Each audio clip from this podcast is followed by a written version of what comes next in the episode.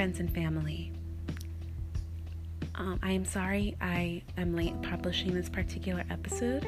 I usually do by Saturday. Um, but this weekend, or no, this week, um, my family housed a member of our family in hospice. And this Saturday, we lost everybody's best friend the lion hearted, incomparable William Hill Jr., who also happened to be my uncle. I want to share his story with everyone because it is a story that should be heard. And until then, I want to extend his best wishes. He knew about all the listeners all over the world, and I'm sure he's sending you love and peace, as do I. Hello, we are in season one, episode five, and I call this Something Out of Nothing, or perhaps Treasure Out of Nothing, because these people are incredible.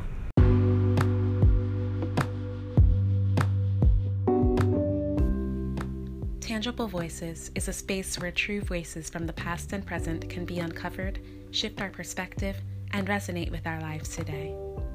This podcast is brought to you by Anchor and made possible by us at One True Promotion. I am Carrie, an educator and performer. Once again, during this season, we are reading through I Dream a World, which is a collection of interviews and photographs of 75 game changing African American women, most of whom we didn't learn about in school. This book was published in 1989 with a foreword by Maya Angelou photographs and interviews by Brian Lanker, and editing by Barbara Summers.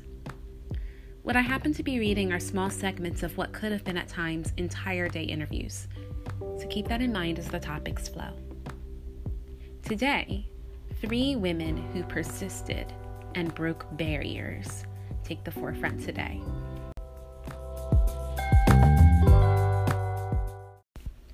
A woman who took in the children of black families who had to work and ended up raising 40 and holding hundreds more. Mother Hale.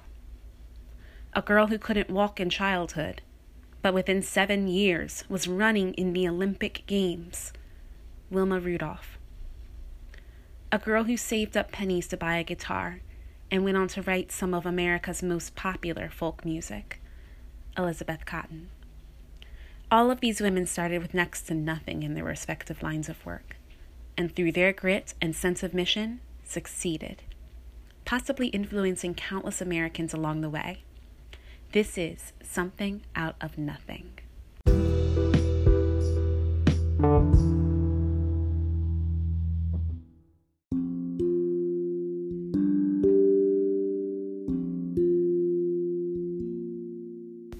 Clara McBride Hale, born April 1, 1905, in Philadelphia, Pennsylvania.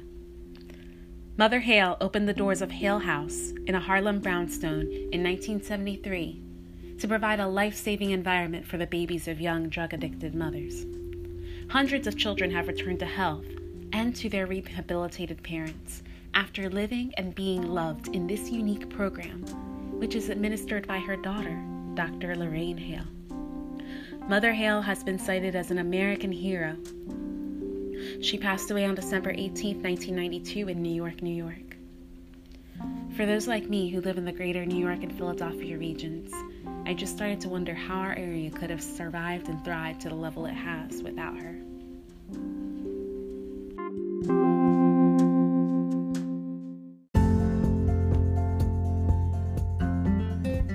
My mother always had a house full of children.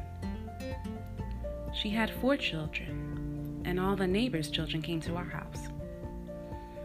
You couldn't tell that my mother was not white. See, my grandmother, they said she was a beautiful woman. She was a slave, and the master gave her my mother. They had some mulattoes that they called free issues. That's what happened with my mother. She had all the features of the master, and she was as fair. But she was a fair woman, I mean, not only in color. She knew what was happening and she taught this. She kept saying, I want you to hold your head up and be proud of yourself. We were brought over and we were enslaved all this time, but it's over now. You're supposed to be free, but you aren't free. Remember that. My husband and I had dreams of what we were going to do with our children. We dreamed that they'd grow up and be what they want to be and have a good life. My first child was Nathan, Nathan Hale. Oh, I was really an American. I wanted them to know. My husband died when my daughter Lorraine was five and Nathan was six. There was no way under the sun that they would give you any other job except domestic jobs. And that meant being away all day from these poor little children who had nobody. So I decided to take in other people's children. They were coming for five days and going home Saturday and Sunday. But they got so they didn't want to go home. They wanted to stay with me altogether. So the parents would give me an extra dollar, and that meant I kept them all the time. My daughter said she was at least 11 years old before she realized that these were not her sisters and brothers. So, I raised 40. Every one of them went to college. Every one of them graduated, and they have lovely jobs. They're some of the nicest people. Anything they wanted to do, I backed them up. I have singers, dancers, preachers, and things like that. They're school teachers, lawyers, doctors, anything else. No big name or anything, but they're happy. In 1969, I decided I wouldn't take care of no more children. Then my daughter sent me a girl with an addict baby.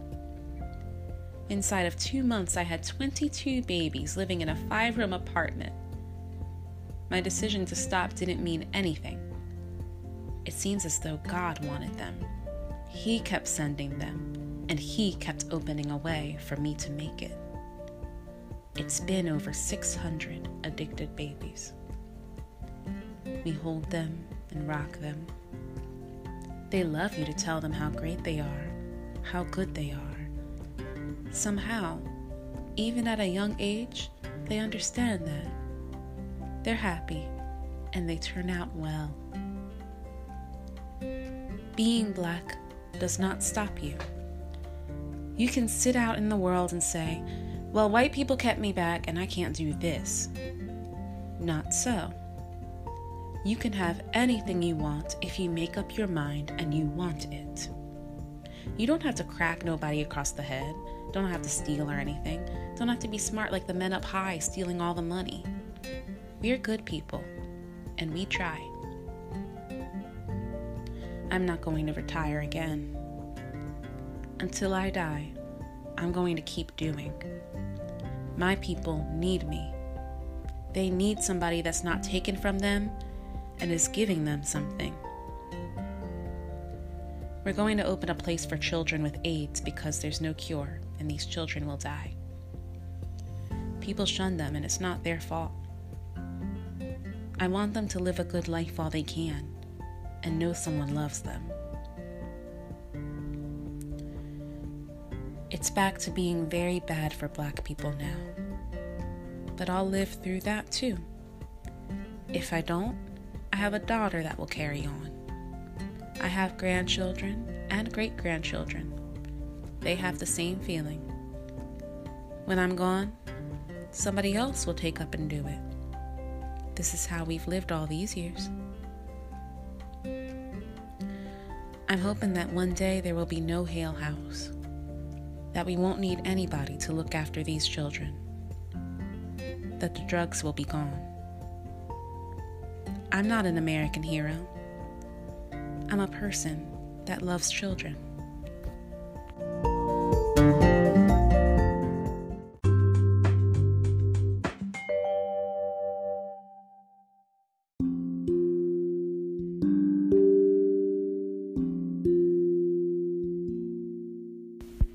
Wilma Rudolph, born June 23, 1940, in Clarksville, Tennessee.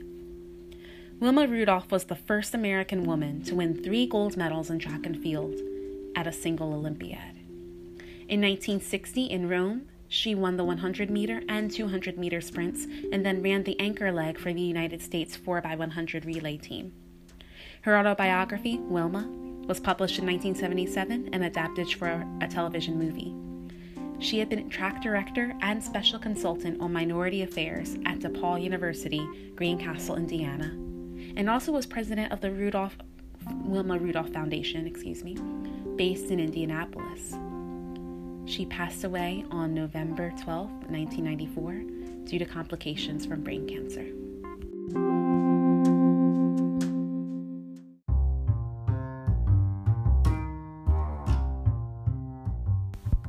I was safe by the time I was 12, but it was hard for me to remember all of those terrible days before then.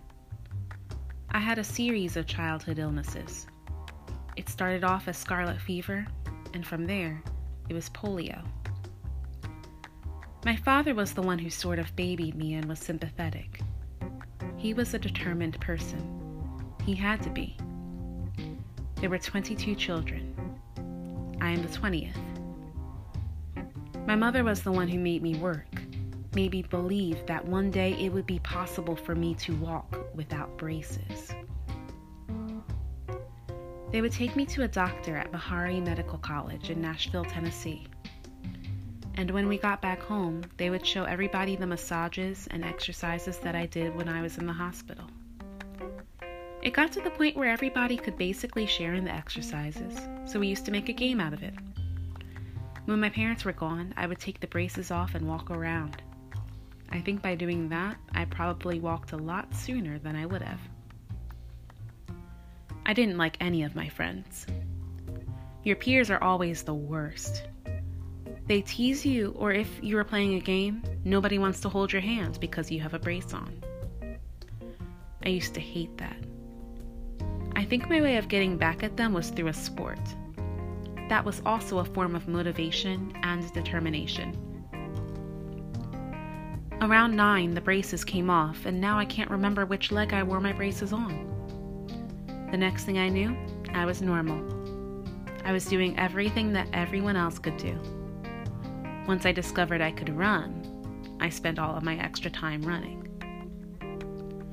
I was 6 feet 89 pounds, and I wanted to be the greatest basketball player that ever came through my tiny high school. My coach said the way I buzzed around so irritated him that he called me Mosquito. As I grew older, they dropped the first portion, and everybody I know just calls me Skeeter. When the basketball season is over, kids are always looking for another sport. You don't want to go home in the afternoon to do chores. So there was my motivation for track and field. In college, our coach always protected us. Places he knew we could not use the bathroom, he didn't take us. It made it easier to accomplish something, to be proud and not have to mix any world affairs that we couldn't solve with the accomplishment. Coming from this small southern town, I was always determined that I was never going to stay there and not see the rest of the world. When I went to my first Olympics in Melbourne, Australia, I was a green 16 year old, innocent and naive. After winning the bronze medal in the 4x100 relay, the most difficult thing was going back and getting very angry inside about how people perceived black people where I lived. That's when you rebel. I worked very hard for the next four years. In Rome, I was self motivated and motivated by my family. It took sheer determination to be able to run 100 yards and remember all of the mechanics that go along with it.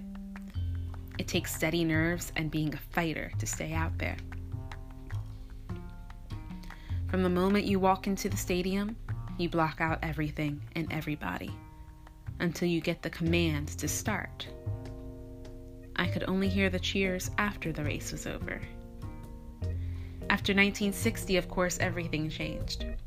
When I got back from the Olympics, my hometown, which had never been integrated, decided to have a parade for me. I told them that I could not come to a parade that would be segregated. So, I sort of broke that barrier in my hometown. I probably did everything that I wasn't supposed to do that it was to pave the way for other blacks in the town.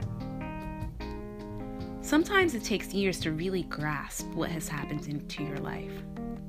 What do you do after you are world famous at 19 or 20 and you have sat with prime ministers, kings and queens, the Pope? What do you do after that? Do you go back home and take a job? What do you do to keep your sanity? You come back to the real world. I wanted to make more money than I knew other women made. But there was no place for a black woman to make money in the world of advertising and marketing. We know why.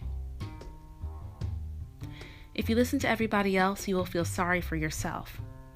Because they will say, if you had been white, you would have been a millionaire.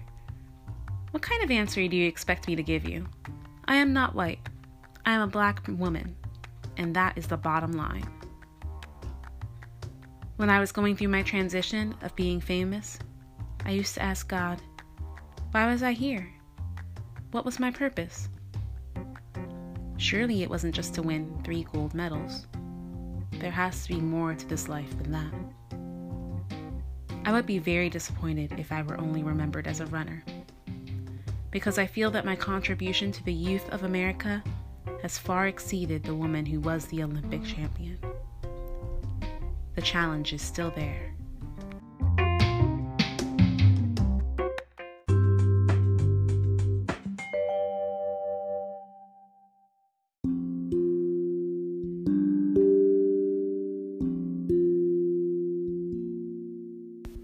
Elizabeth Cotten, born January 1892 in Chapel Hill, North Carolina.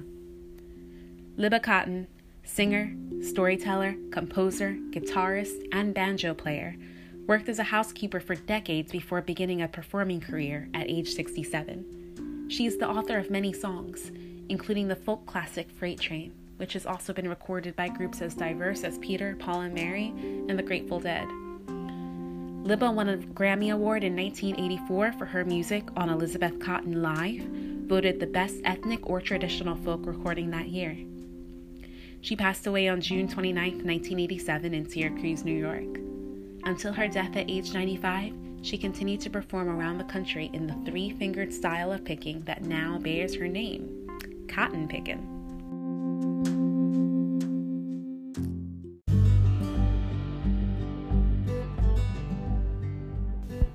I named myself. The first day I went to school, the teacher was calling roll and everybody was called a name. My parents didn't name me. They all called me sis, you know. So when the teacher got to me, she said, Lil sis, don't you have a name? What is it? And I just said, Elizabeth. I don't know where I got that name. So she put it down and I started being called Elizabeth. When I was a little girl, my mother and father used to bury their meat, rub it up, and bury it in the ground and put dirt back over it, like we didn't have no meat. The white people would come and take it away from us.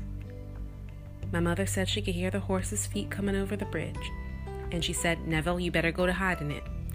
She'd tell him, Hide the meat, I hear the horse's feet.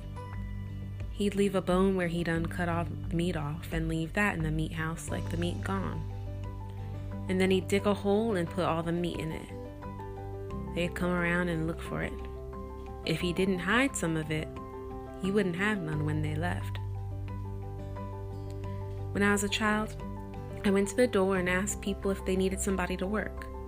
I said, I can wash your dishes, I can set your table, and I can sweep your kitchen and everything. And I went to work for this lady for 75 cents a month. I saved my money and gave it to my mother, and when she got enough, we bought a guitar. I carried it home and started plucking on it. My mother said, Now, if you don't put that thing down, I'm going to get you. I got to get to sleep and to work in the morning. And I'd say, Mama, I'm going to stop. This is the last song. And I just keep everybody awake all night. Lord have mercy. I was a nuisance. I know I was. But my mama would always say, She's my baby. Now let her do what she wants to do. She ain't doing nothing wrong. I didn't have no lessons, Not nobody teach me. I didn't know nothing. I worked hard. I started playing one string at a time. Get a song and get a string and just play up and down.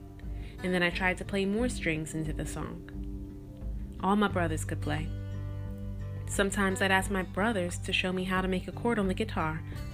They said, I can't show you how to do it. You got your fingers on the wrong strings. You're playing the left hand and you never stop picking. Change the strings and put your fingers on like I tell you. I couldn't do it. I was playing my guitar left handed and I didn't change the strings. I picked the tune, you know, just on the strings. That's the way I did all my songs. I reckon that's why they named it Cotton Pickin'. I went to work for the Seeger family, which included folk singers Mike and Pete Seeger. I did everything cooked, washed dishes, served. One day, Michael says to me, Elizabeth, why don't we give a little concert? They knew I could play because I was playing the guitar every minute I got. We had that concert, and I stopped work then and went on out to play. Say I'm a musician if you want to, but I didn't know one chord from another. I don't know it yet, I mean in letters. Just let me pick and sing. I just love to sing. I love to get up before people and let them hear what I can do. It does me good to play my guitar. I love to entertain people, sing to them, talk, tell little things about me, what all I used to do. That was my pleasure to do that. I was just glad to get the Grammy. I didn't know what the thing was. It's the honor, what I loved.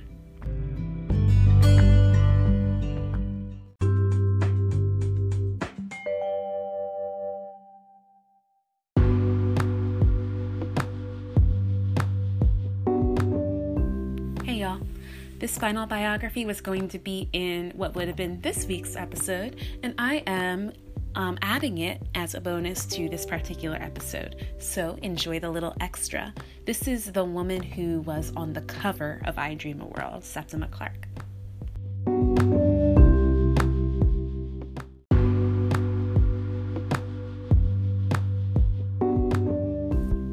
When I read this particular biography, y'all, the first thing I thought was that I wanted to title it Everything. At 58 years old, this educator was fired from the Board of Education for being a member of the NAACP. In the years that followed, she became a civil rights champion, fighting for equity in education, mentoring Rosa Parks, working closely with Dr. King, and somehow being forgotten by the history books a mere 30 or so years later, by the time I was attending grade school. In this interview, Septima speaks on being a direct descendant of slaves, racism in the education system, civil rights, voting rights, training teachers, sexism, problem solving, and she speaks to the children of the future. Like I said, everything.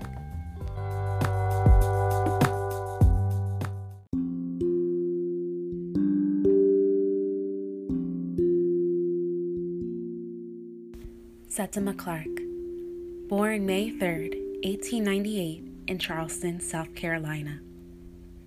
Septima Clark, one of the most effective and yet unsung heroes of the civil rights movement, believed that literacy was the key to empowerment.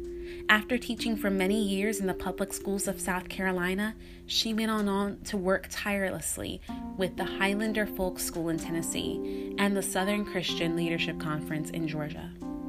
With her talent for developing leadership, she established innovative citizenship schools throughout the South. She recruited hundreds of teachers who taught thousands of others to read, to register to vote, and to stand up for their rights. Portions of this particular story originally appeared in Ready from Within, Miss Clark's autobiography published in 1986.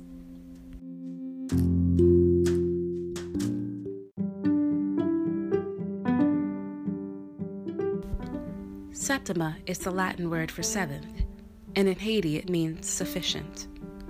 My parents named me Septima, and I wondered why. Because I was not the seventh child, and neither was I sufficient because six came after me. But I got that name from an aunt down in Haiti whose name was Septima Peace. Sufficient peace. I was supposed to be sufficient peace, but I certainly wasn't sufficient, and I don't know about the peace because I did so many things that wasn't peaceful. My father came out of slavery nonviolent. He was a gentle, tolerant man. My mother was something else. She boasted that she was never a slave, but I have a feeling that somewhere down the line, somebody paid her way out. My mother was born in Charleston but reared in Haiti. The English school teachers in Haiti did a very good job with my mother because they taught her how to read and write. That made her the proud soul she was all her life.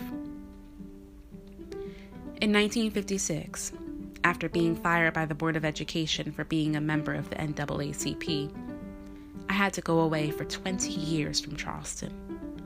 I couldn't get a job here, nowhere in South Carolina. Not only that, but the black teachers here gave me a testimonial. And do you know that at this party, my sorors would not stand beside me and have their picture made with me? If they had, they would have lost their jobs. I traveled by bus all over the South, visiting teachers and recruiting new ones. I always took the fifth seat from the front to test the buses. They asked me to move, but I didn't. I reminded them that we had a law now that said we could sit anywhere in the bus. We went into various communities and found people. I sat down and wrote out a flyer saying that the teachers we need in a citizenship school should be people who are respected by the members of the community, who can read well aloud, and who can write their names in cursive writing. These are the ones we looked for. We were trying to make teachers out of people who could barely read and write, but they could teach. If they could read at all, we could teach them that C O N S T I T U T I O N spells Constitution. When they saw the black people coming in to register to vote at the bank, the registrar would hide in a vault and pretend that registration was closed. We had a lady there who was very fair. We sent her in, and when the man came out to register her, the other black people surged in. They thought they had a white woman, but she was one of us.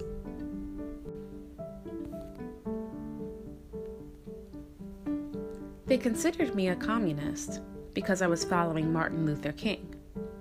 But anyone who was against segregation was considered a communist. I felt that Dr. King had a dream that all people should be free. When he said freedom, he was thinking that they should be able to do the things that they wanted to do in America. I think we're nearer. I want people to say, this is my dream, and I want it carried forth. I want that dream enforced. In those days, I didn't criticize Dr. King other than asking him not to lead all the marches. Like other black ministers, Dr. King didn't think too much of the way women could contribute. I see this as one of the weaknesses of the civil rights movement the way the men looked at the women. My husband had strong feelings against women, and he did not think that women had the right to do anything worthwhile. As we grew up together, he never, never believed that there were women who could do things. He always felt that a woman should stay in her place in the house. I couldn't see that women should just be in the house making children, keeping house, or buying groceries. So we could not agree. I think that the work the women did during the time of civil rights is what really carried the movement along. The women carried forth the ideas. I think the civil rights movement would never have taken off if some women hadn't started to speak up. Women need to grab men by the collar and do more. That's the way I feel. We need women who will get these men by the collar and work with them we still have a hard time getting them to see what it means to vote. I have great belief in the fact that whenever there is chaos, it creates wonderful thinking. I consider chaos a gift. I tell the children of the future that they have to stand up for their rights. They have an idea that they can. but I feel that they are shadows underneath a great shelter and that they need to come forth and stand up for some of the things that are right.